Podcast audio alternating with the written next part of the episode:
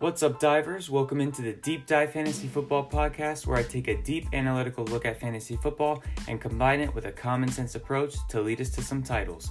I'm your host, Brandon Gabor, and before we get started, remember you can follow us on Twitter at Deep Dive FF, on Instagram at Deep Dive Fantasy Football, and as always, check out the website deepdivefantasyfootball.com. And with that being said, let's get to the content. All right, welcome in, guys. Today we are projecting the NFC West, and we're going to start with the Cardinals. First off, last year they had one of the worst touchdown conversion rates in the red zone. What does this mean? It means that they're bound to have natural progression. For two reasons. Kyler Murray was a rookie quarterback last year, and he's going to get better just from experience and from playing. And the same thing with Cliff Kingsbury. He was a rookie head coach last year. And you saw them start out really, really slow in the beginning. Their offense was not great. And as the season got on, from Kyler getting better and Cliff getting better as a coach, their offense got much better. So I think that this is actually a good thing when you're projecting the Cardinals this year because there's no way they're going to be as bad as last year and they had some very good fantasy players. Kenyon Drake and Kyler Murray were both top five at their position at some point in the year. Kyler actually, I believe, finished top five, and Kenyon Drake, when he was with the Cardinals, was averaging a ridiculous amount of points per game and was an RB1. So you already had production from players on that team last year, and now their offense should be better. They should be able to score more touchdowns when they're in the red zone and have to settle for less field goals compared to what they did last year. So, when we're looking at Kyler Murray, first off, he's one of my favorite quarterbacks to draft because he has a high floor from his rushing, much like Lamar Jackson. Now, he doesn't run as much as Lamar Jackson, but he is one of the top runners in the NFL at the quarterback position, without a doubt, and he has a very high floor in fantasy because of that. There's no way he's worse in fantasy football this year than he was last year. He started off pretty slow. He didn't have great weapons. Fitzgerald, you know, we've known for the past few years, he's towards the back end of his career. Christian Kirk is a good weapon, but he's not suited to be a number one. And Fitzgerald's not a number one anymore either. They also don't have a good offensive line.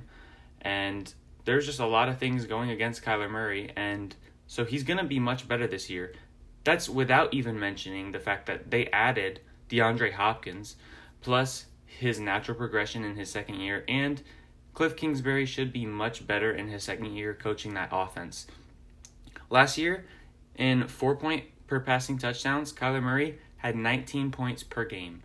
This year, I'm projecting him for 22.5, and I'll get into the stats at the end of the Cardinals, but I do have a increase in his completion percentage and yards per reception and mostly that's because of Hopkins. If Hopkins wasn't added, his yards per reception would not have changed that much for me, but his completion percentage would have gone up just from him getting better and being around those uh, receivers in his offense for a second year. But I have an increase in completion percentage and yards per reception because Hopkins is a threat that can do everything. And he's definitely going to help Kyler get more out of every throw that he throws to DeAndre Hopkins, and I expect him to throw to Hopkins a lot. So now let's get into Kenyon Drake. He averaged 19.7 points per game last year with the Cardinals in PPR. He had a lot of touchdowns, so there is some regression um, that's going to come from that category. But 19.7 points per game is a lot, and I still think he's going to be very good this year. He has actually one of the highest yards per carry in the NFL for his career average.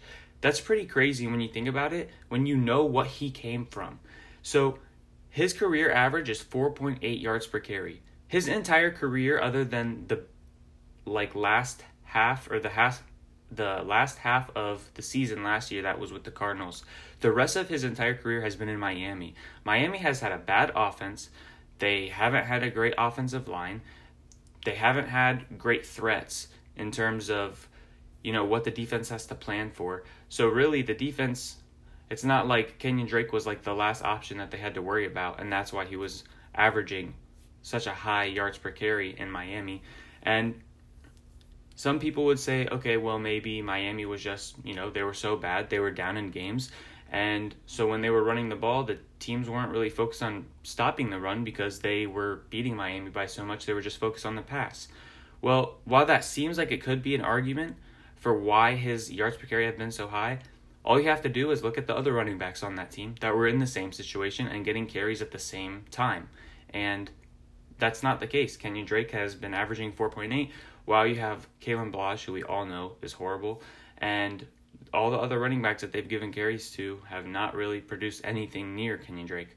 So Kenyon Drake averaged 5.2 with the Cardinals last year. So I'm projecting 5.1.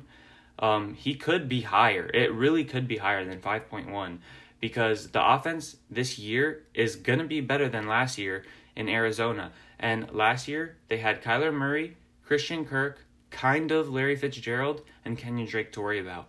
Now, they have Kyler to worry about more because he's going to be better. They have Christian Kirk to worry about just as much, but they also have to worry about one of the best receivers in the league. Arguably, you could say he's the best receiver in the league because he's much better after catch than Michael Thomas, and he's much better of an athlete as well. So there's going to be a lot of threats to worry about. They're not going to be able to focus on Drake at all. And so he actually might average more than he did last year, but I'm going to stay on the safe side and project him for less, just you know, just slightly above his career average of 4.8 for 5.1. Now, finally, let's get to DeAndre Hopkins.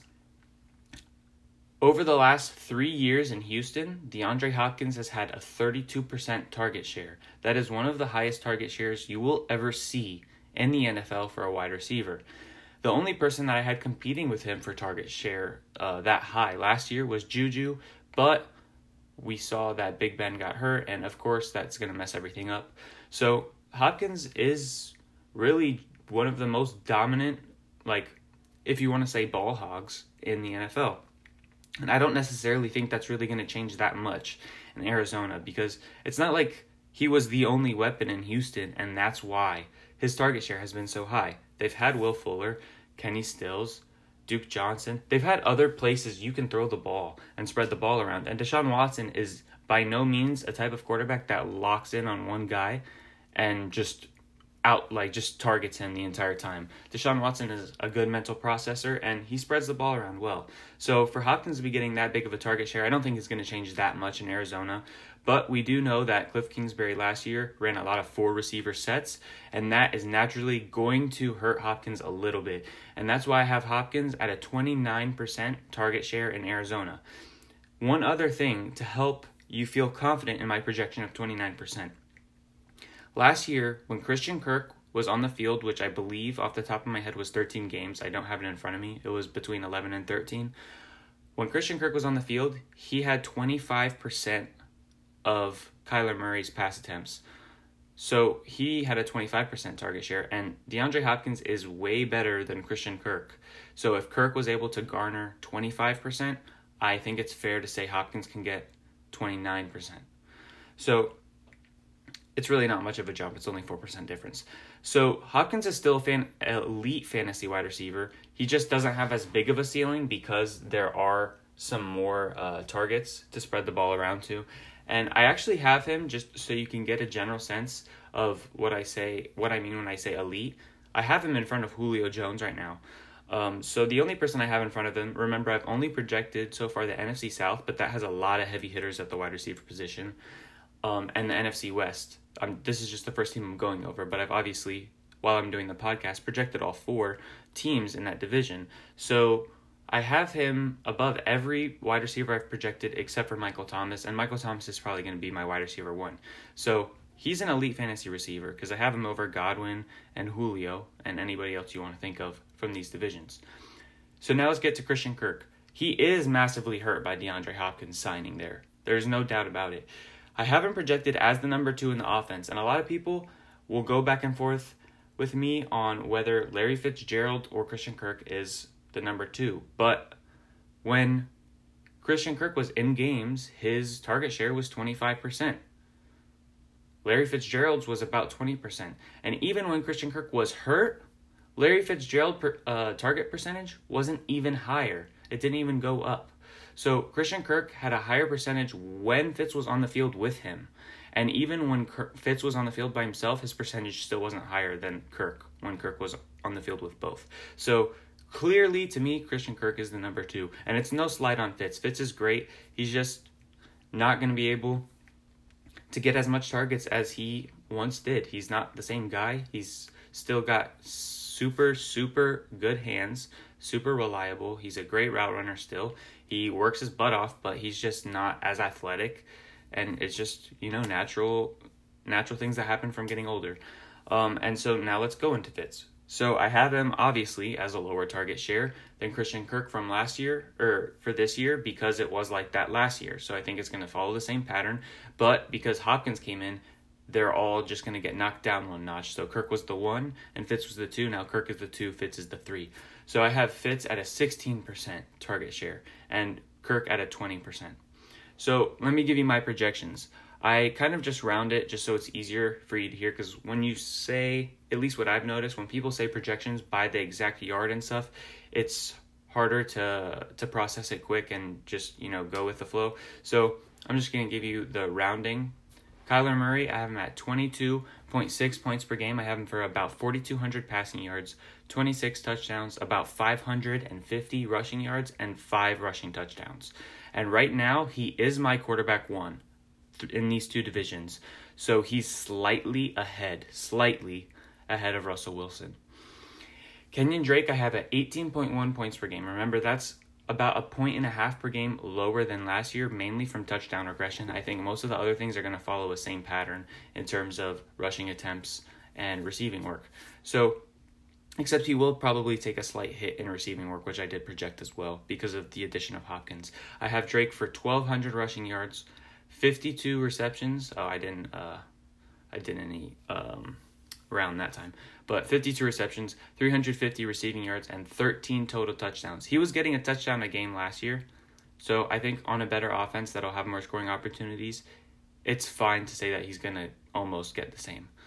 Hopkins, I have at 18.7 points per game. He's my wide receiver two, right behind Michael Thomas right now.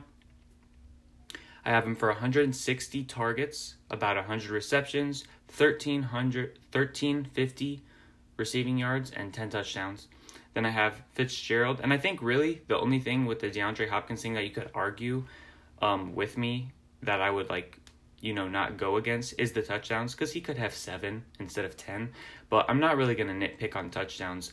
Um, when it comes to guys in fantasy football that I'm looking to draft, if you're drafting based on touchdowns, you're not really going to have a reliable or consistent team. I like to draft off targets more.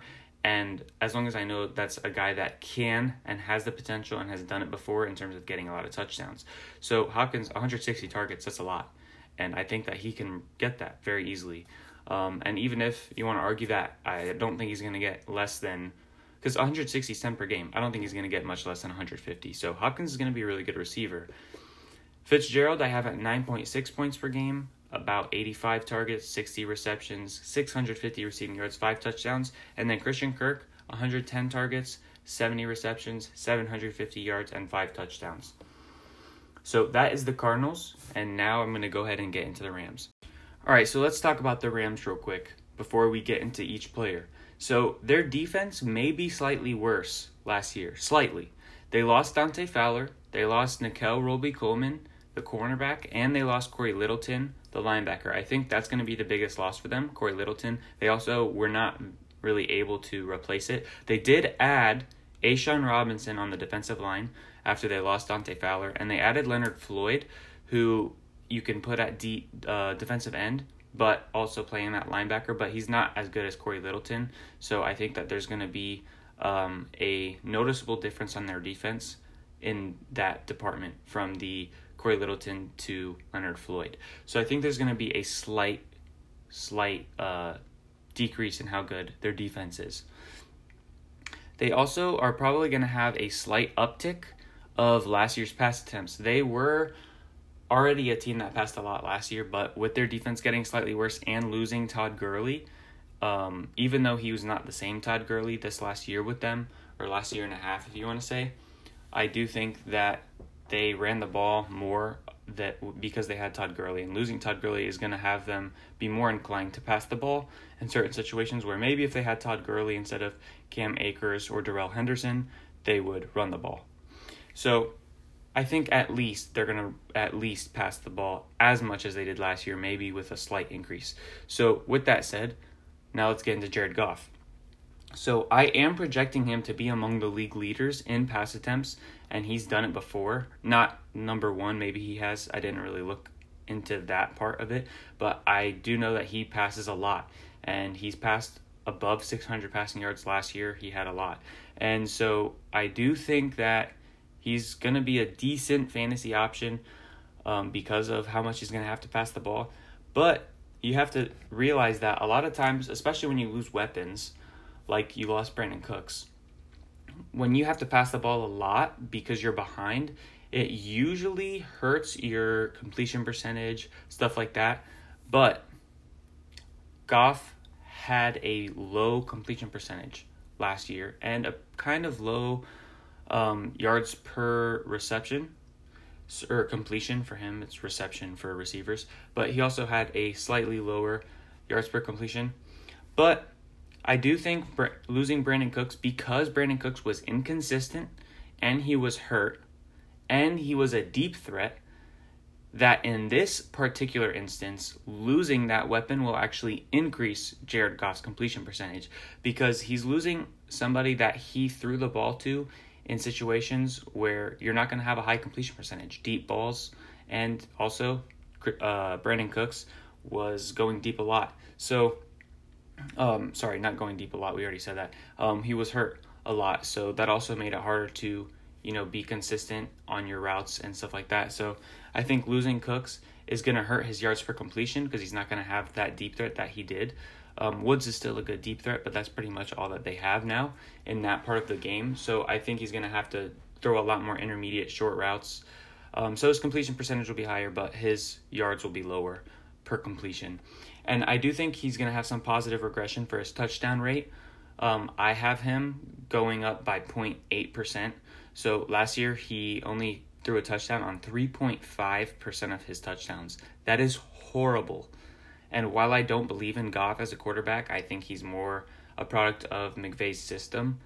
Um, I do think that he's going to be able to get up from 3.5 back to around his career average. I have him going from 3.5 to 4.3 this year.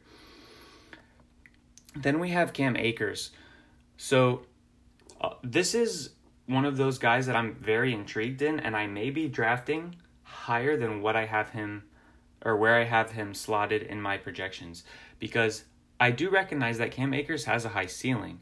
We've seen uh, Todd Gurley be really good with the Rams, and so we know that that ceiling is there for a good running back. Cam Akers averaged a decent yards per carry on one of the worst offensive lines in college football.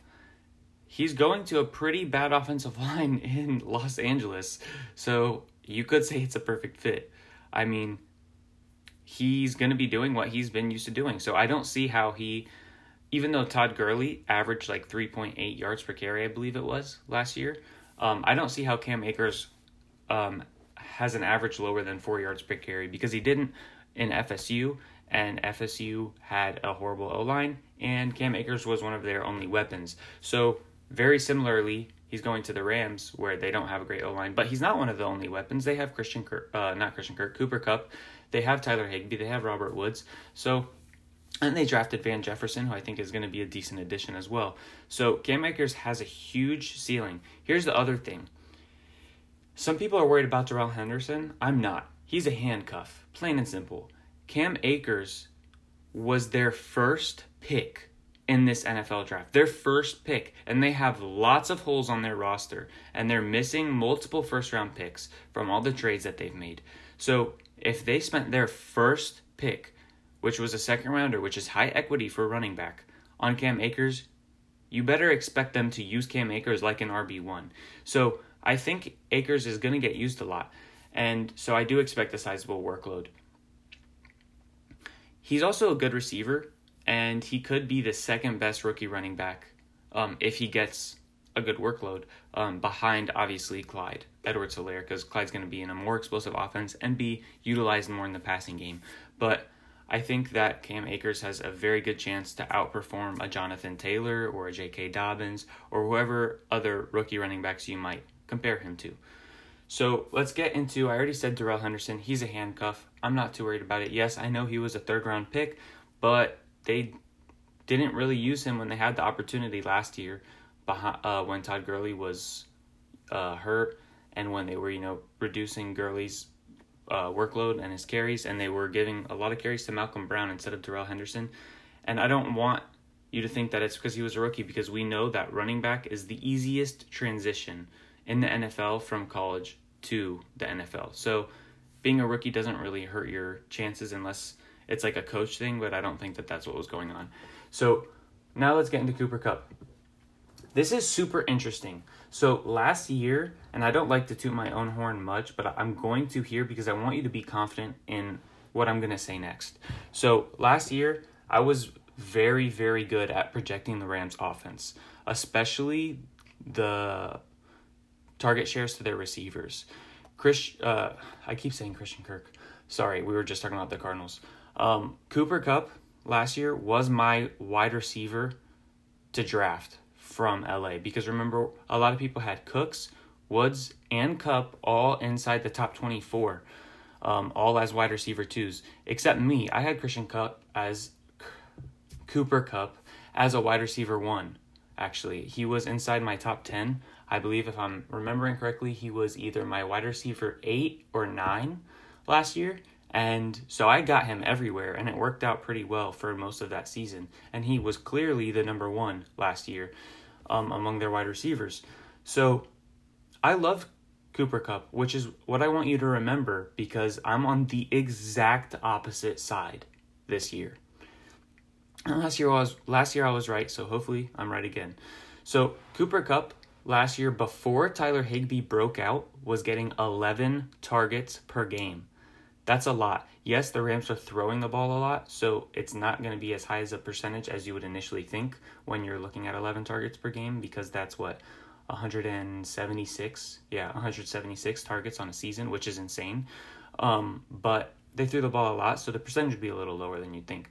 But anyways, after Tyler Higbee broke out, Cooper Kupp went from 11 targets per game to 6, almost cut in half. And it makes sense if you think about it. Because what is Cooper Kupp? Cooper Kupp is a slot receiver. Slot receivers, um, their domain on the field is short and intermediate routes.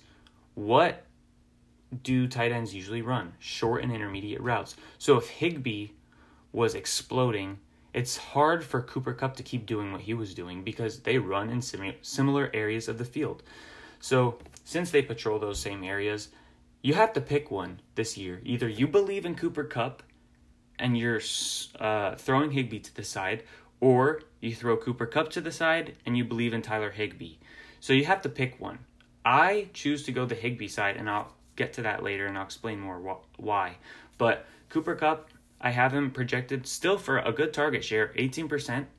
Um, and I think he's going to be a touchdown hog still. Even when Higbee broke out, the one thing Cooper Kupp did keep going was his rate of touchdowns per game. So I still have him projected for a good touchdown count. I just don't think that he's going to be getting massive amounts of targets like he was last year. So that's Cooper Kupp. Now we have Robert Woods. Robert Woods had more targets and more yards than Cooper Kupp once Higbee got involved. Okay, so Kupp was the wide receiver one because of what he what his role was until Higbee started um, what's the word? I'm trying to think of the word for like when someone comes into your territory. But when Higbee started going into the same part of the field and getting used as much as he did, that ended up hurting Kupp, and Woods started getting more targets and yards. So if the Rams start implementing tight ends, this is the key. If the Rams start implementing tight ends more, then I think Robert Woods is going to be the better wide receiver. He has a low touchdown count, but this leaves room for value and room for a ceiling. So last year I was drafting Kupp and was right, like I said, but this year I'm drafting Woods. Woods is the one that I'm drafting, and you can get him a little bit later than Kupp, so that's also a, a bonus. So even if you like hold them equal, take Woods around later. Then we have Van Jefferson. I don't think he's going to be that great, but I like to try and touch on rookie receivers because I want to see how I think they're going to impact in, on an individual level the offense and also for the dynasty guys. So I think he should be the wide receiver three in front of Reynolds because he was the second pick by the Rams. And similar to Akers, the Akers pick, they have much bigger needs than running back and receiver, especially a receiver when you have Woods and Kupp and Josh Reynolds, who a lot of people liked. So for them to take Van Jefferson, why would they go wide receiver if he's not going to see the field? So, in my opinion, he completely ruins Josh Reynolds. So, if you have any shares of Josh Reynolds, I'm sorry, but I really think that that is going to be pretty much um, useless now to you, especially because they're going to be starting to use tight ends more. So, it's not like the wide receivers are going to have as many targets on a whole as they used to. So, now let's get into Higbee and why I'm putting shade on Cooper Kupp this season and why I'm buying into Higbee. So he got heavily involved right before Gerald Everett got injured, and he took advantage. Gerald Everett came back, but Higbee stayed as the number one. Higbee was on pace for 165 targets last year after he started getting involved, which was week 10. So after week 10, he was on pace for 165 targets, and he was very good. They also and this is something that is very interesting to me. They also drafted Brycen Hopkins. They have Gerald Everett and they have Tyler Higbee. Why would you draft another tight end, especially when you're drafting him in the third or fourth round? I don't remember which round he was taken in, um, but it was the third or fourth, and that's pretty high equity for a position that's for a guy that's going to be the third on your depth chart at a position that a lot of people don't think you're going to use a lot. But that's the thing they are going to use it. That's going to be the change in the offense this year. That's what I'm projecting, and that's what I think is indicated by that draft pick. They're going to use tight ends more because they saw that it really helped out Jared Goff and their offense when Tyler Higbee was patrolling the field more and getting targets, and they actually started using tight ends. And so it makes me very, very comfortable in my projections for Tyler Higbee because of the fact that they drafted another tight end because they're going to use tight ends more and they want to have security of the position. So I have Tyler Higbee at 134 targets. That's a 21% target share. 134 targets is much less than 165. Last year, he was on pace for 165. And remember, I have Jared Goff throwing a tiny bit more this year than last year. So if I was projecting the same target count this year as last year, or the same uh, target share this year as last year, since I have Goff throwing more, Higbee would be on pace for 170 something targets. Okay, but I actually only have him at 134, 21% target share. That's slightly more than Cooper Kupp. and that's when they were both on the field last year when Higbee got really involved. Higbee was getting about nine targets per game, and Kupp was getting about six. That's a much bigger difference than 3% target share. That's the difference I have now because I think it's going to come a little bit closer to the middle between Higbee and Kupp. And so with a 21% target share, I actually have Tyler Higbee between these two divisions as my tight end two. I have him at 14 and a half points per game. Um, and he's only behind George Kittle, who of course is going to be higher than him. So I'll get into the rest of my projections now. I just gave you Higbee's points. Um, Higbee, I have him for 135 targets, about 134 to be exact. Um, 95 receptions because he is very good at. He has a high catch rate, and a thousand yards. So he has a high catch rate partly because he doesn't go that deep. Off 95 receptions, only a thousand yards. That's barely more than 10 per catch. So when you see that 95 targets, don't or that 95 reception count, don't think I'm like projecting him to be my tight end one because he's not going to be a guy who makes massive yards off each catch like a George Kittle or a Travis Kelce. Um, so that's what I have him at, and then a, uh, six touchdowns. So then we have Jared Goff, 19.4 points per game. I have him for 4,750 passing yards, 27 passing touchdowns. 50 rushing yards and one rushing touchdown. Then Cam Akers, 12.7 points per game, 900 rushing yards, 35 um, receptions, 300 receiving yards, and a total of nine touchdowns between rushing and receiving. Here's the thing with Cam Akers, though. I have him for 900 rushing yards because I have him splitting a lot of carries with Darrell Henderson. That's more me being safe because until preseason happens, I'm not going to go out on a limb and say Cam Akers is going to get everything. Like it's going to be an 80 20 split. Like I don't I'm not going to go out on a limb and say something like that until I see it. So right now I'm being a little bit more safe and I have Akers and Henderson on an about 65-35 split. Um, so that's why I have Cam Akers at 900 rushing yards.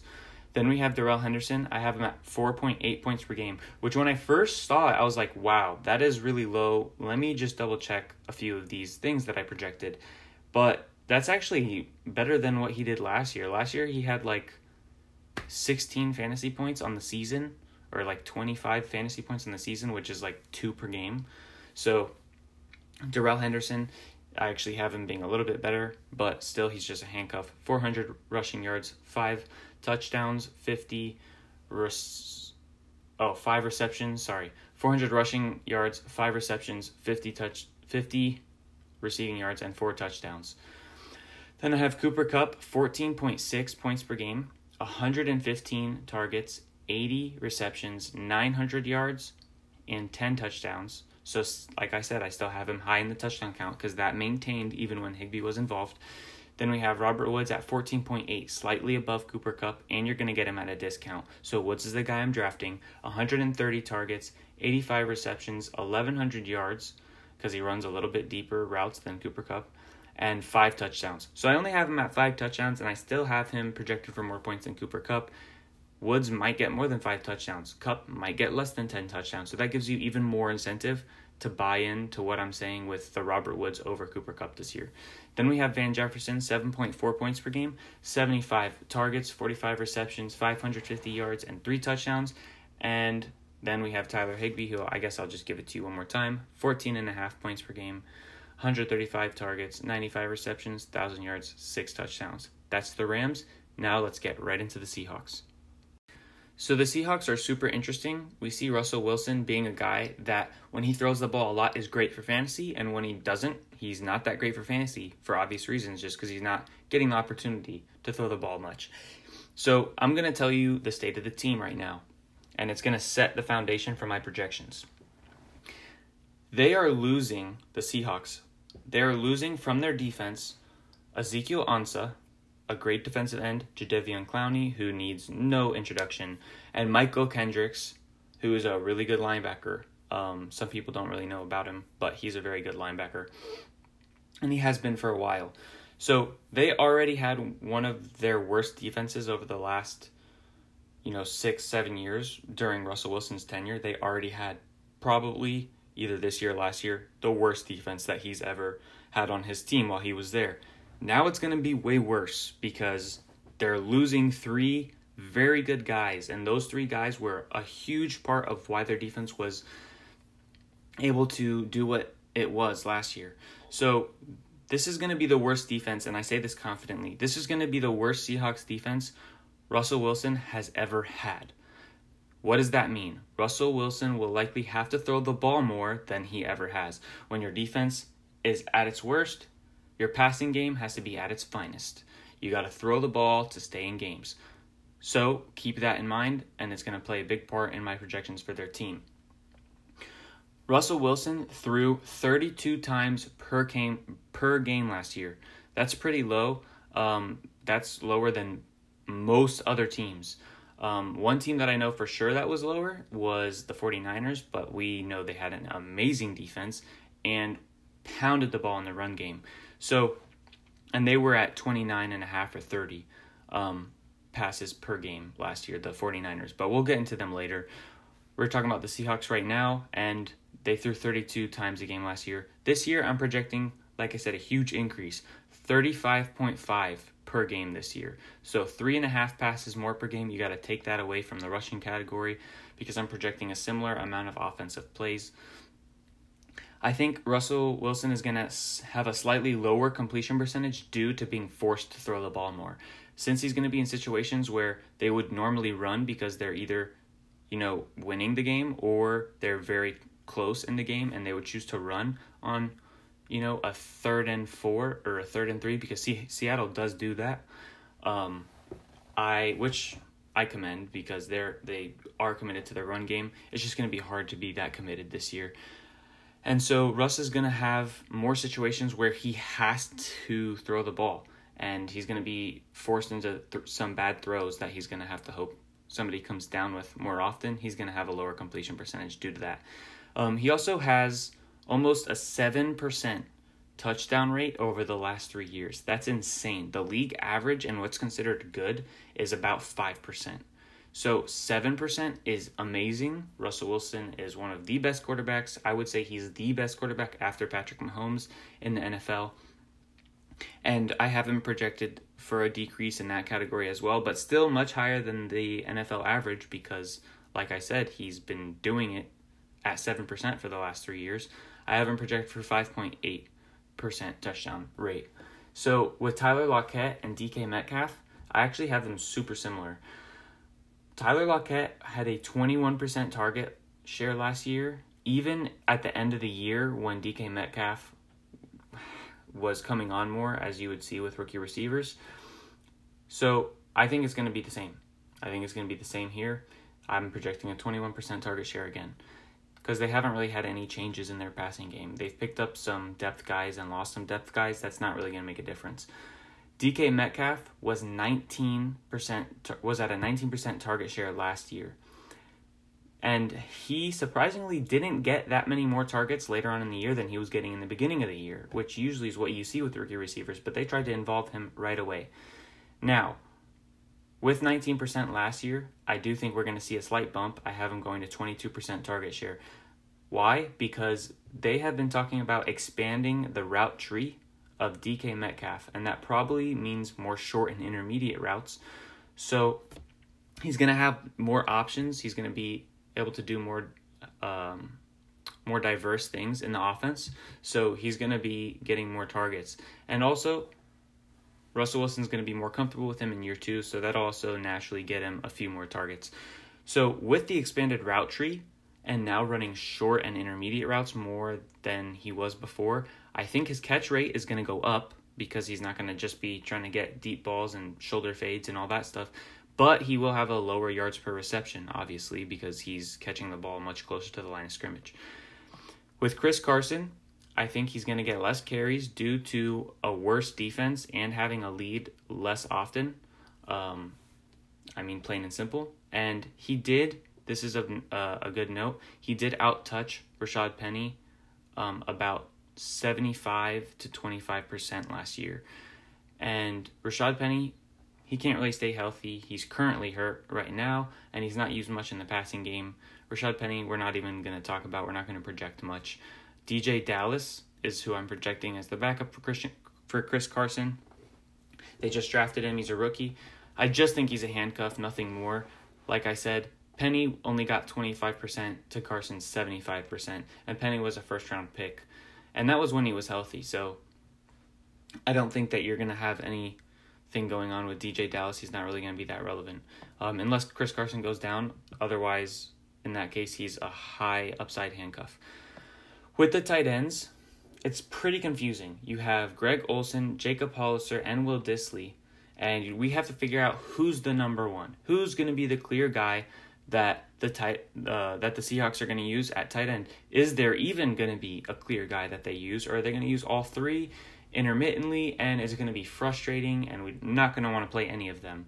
So for me, I do think they're going to commit to somebody much more than the others. Just it seems like that's what they've done. They've just been forced to use more guys every year because people always get hurt. We know this about Dissly. So I think the signing of Greg Olsen, just because of how old he is, um, he's not too old. He's not like a Jason Witten, but just because he's older, and they still decided to sign him, I think that that means they want to use him.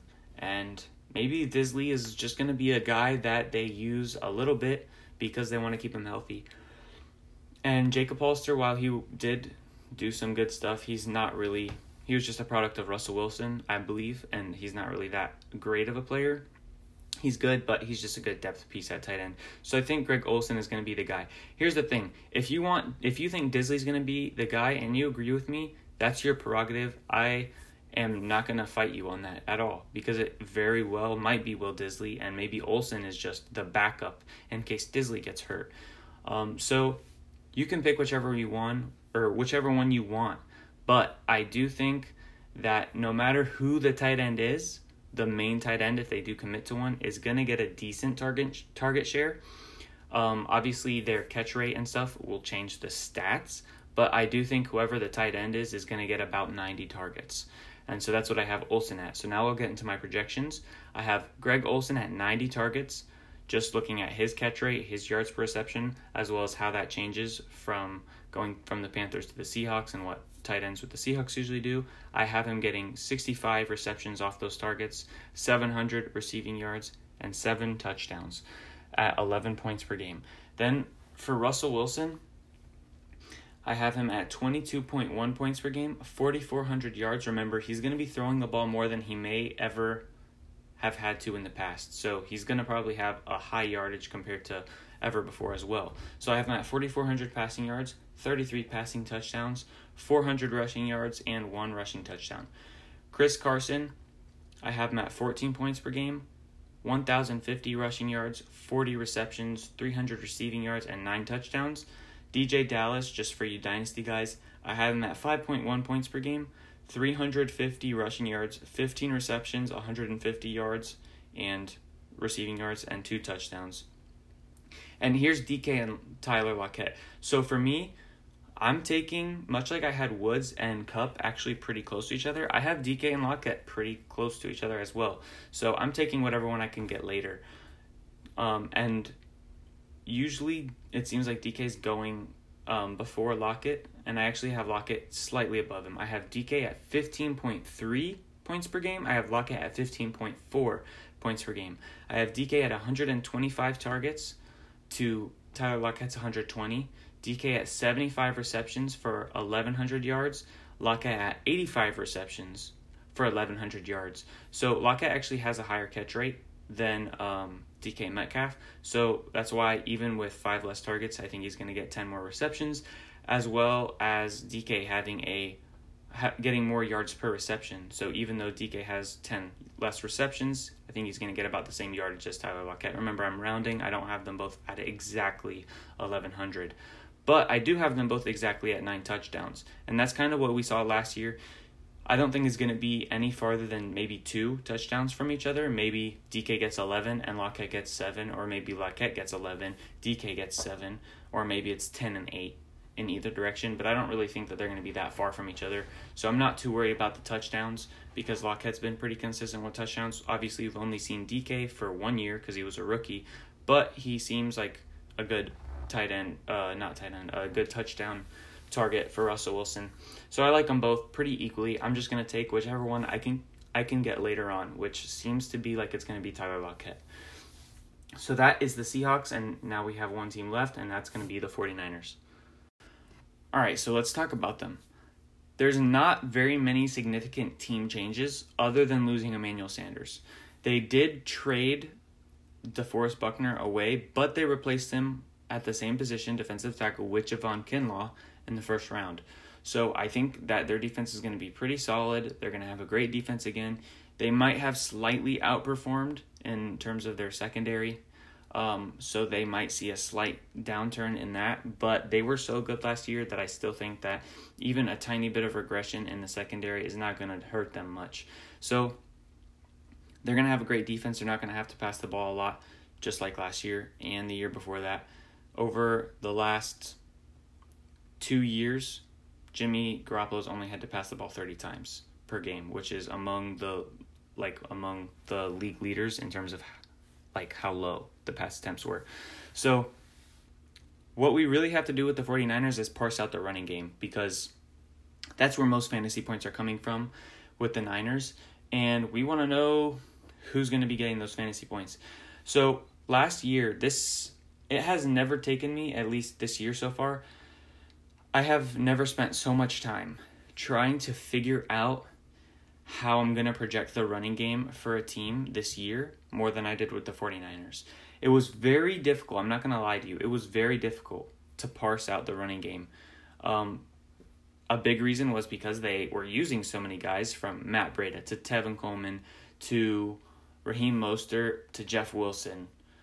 Like they were using so many people, and not only that, but a lot of times people were getting injured. All of those running backs, it seemed like, were injured at one point at least, most of them for multiple points throughout the season. Some of them were playing while they were still not 100%, so that affected how much carries they got. So there's so much to look at that you can't really just pull, give me one stat, pull me one stat, especially if you're not looking game to game and say, this is how it is, this is what they do. Oh, they use, you know, like one person pointed out that last season they had three guys get more than like 130 rushing attempts or something.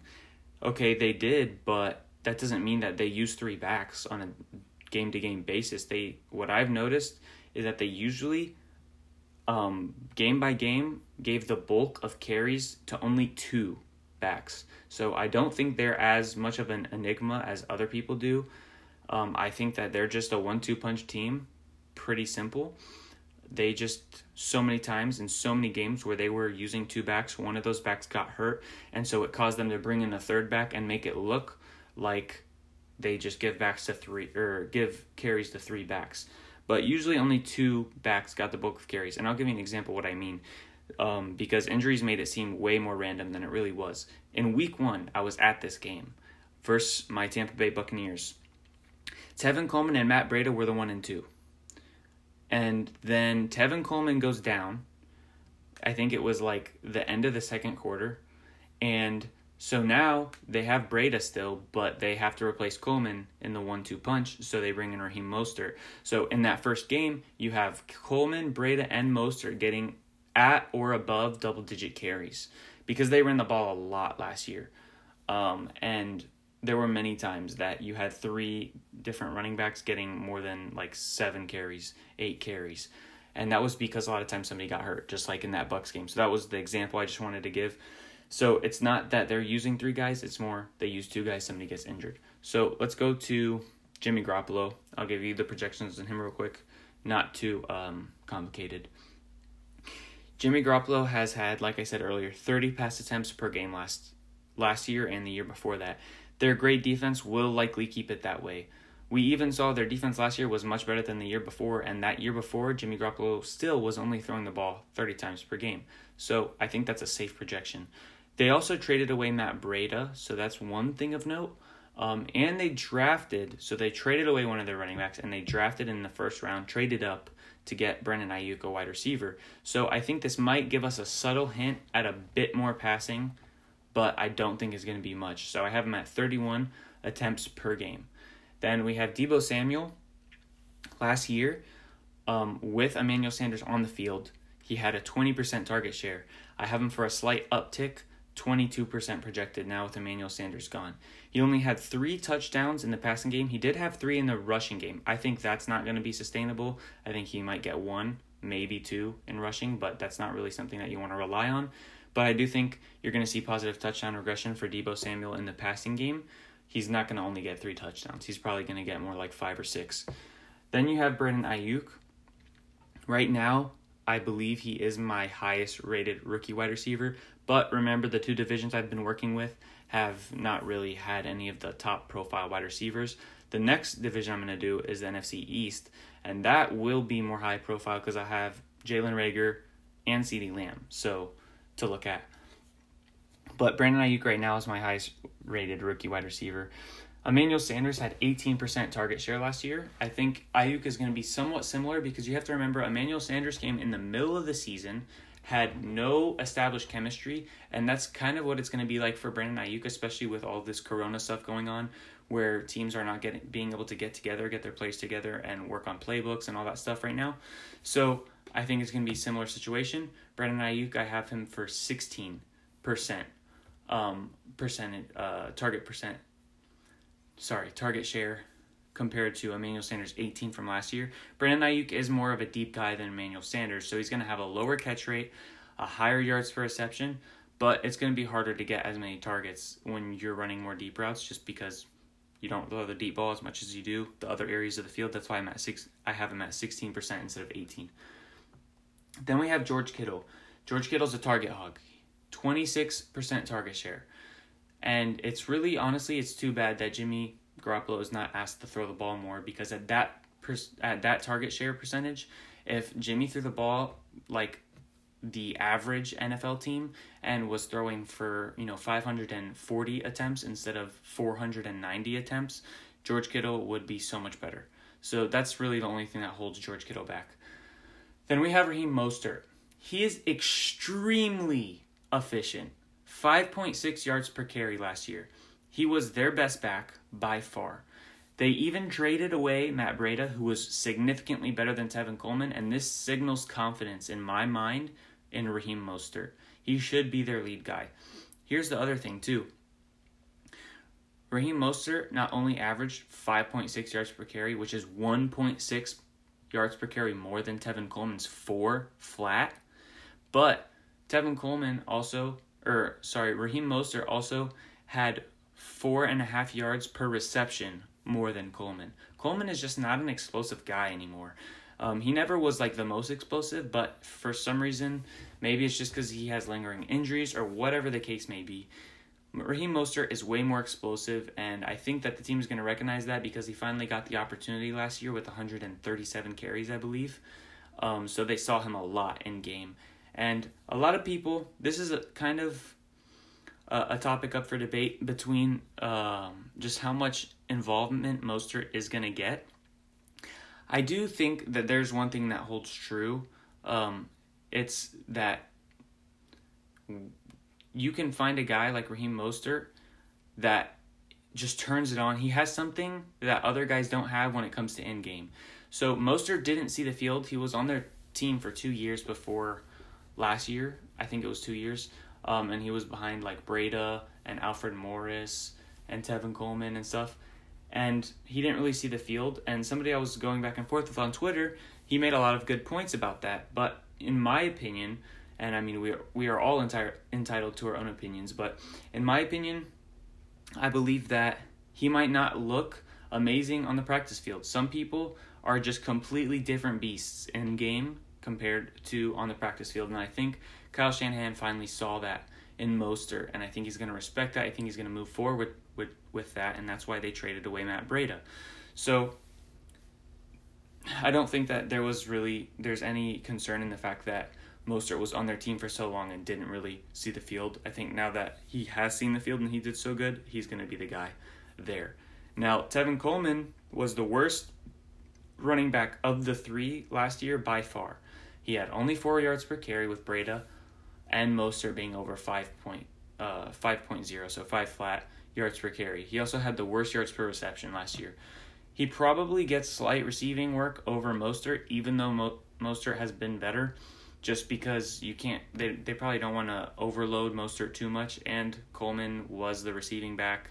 He's just been a receiving guy for Shanahan both with the Falcons and now with the Niners.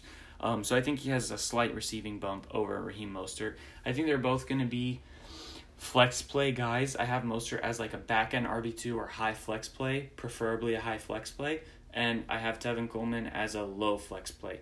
So here are my projections. I have Jimmy Garoppolo at 18.1 points per game, he's my lowest projected quarterback of these two divisions, tied at 18.1 with Teddy Bridgewater. And then you have I have him for 4300 yards, 28 touchdowns, 50 rushing yards, 0 rushing touchdowns. Raheem Mostert I have at 12.6 points per game, 1100 rushing yards, 15 receptions, 150 receiving yards and 10 total touchdowns. Last year he had 9. So I think he's going to be the main guy now. And as a, a team as a whole, they had a lot of touchdowns go to their running back position. So don't think that 10 is a lot because it's really not. Tevin Coleman, I have at 10.1 points per game, 700 rushing yards, 25 receptions, 200 receiving yards, and 8 touchdowns. Then Deebo Samuel, I have at 14.5 points per game, 110 reception, uh, targets, 75 receptions, 1,000 yards, 7 touchdowns, plus he gets some rushing on the side. So that's good. Um, the rushing I have him for, I think, is like, uh, I don't have it right in front of me, but I believe it's like a hundred something yards and one touchdown. So he has that rushing on the side too, which is cool. Then you have Brandon Aiyuk. I have him for 8.4 points per game, 80 targets, 45 receptions, 650 receiving yards, and four touchdowns. And George Kittle, the man himself, the beast, 16.5 points per game, which is a lot for a tight end, 130 targets, 95 receptions, 1,200 yards, and eight touchdowns. Um, that's also actually something that you could look at something that holds back Kittle is he's not much of a touchdown guy. Um, he hasn't had double digit touchdowns last year. He wasn't on pace for double digit touchdowns. Um, so he's more of that like seven to like six to nine range. Um, so I have him at eight. But he's still a beast because he gets targets and he does a lot with those targets. So that is the NFC West for you. And hope you guys have a good one. Enjoy your day. Thanks for listening to Deep Dive Fantasy Football. Peace out.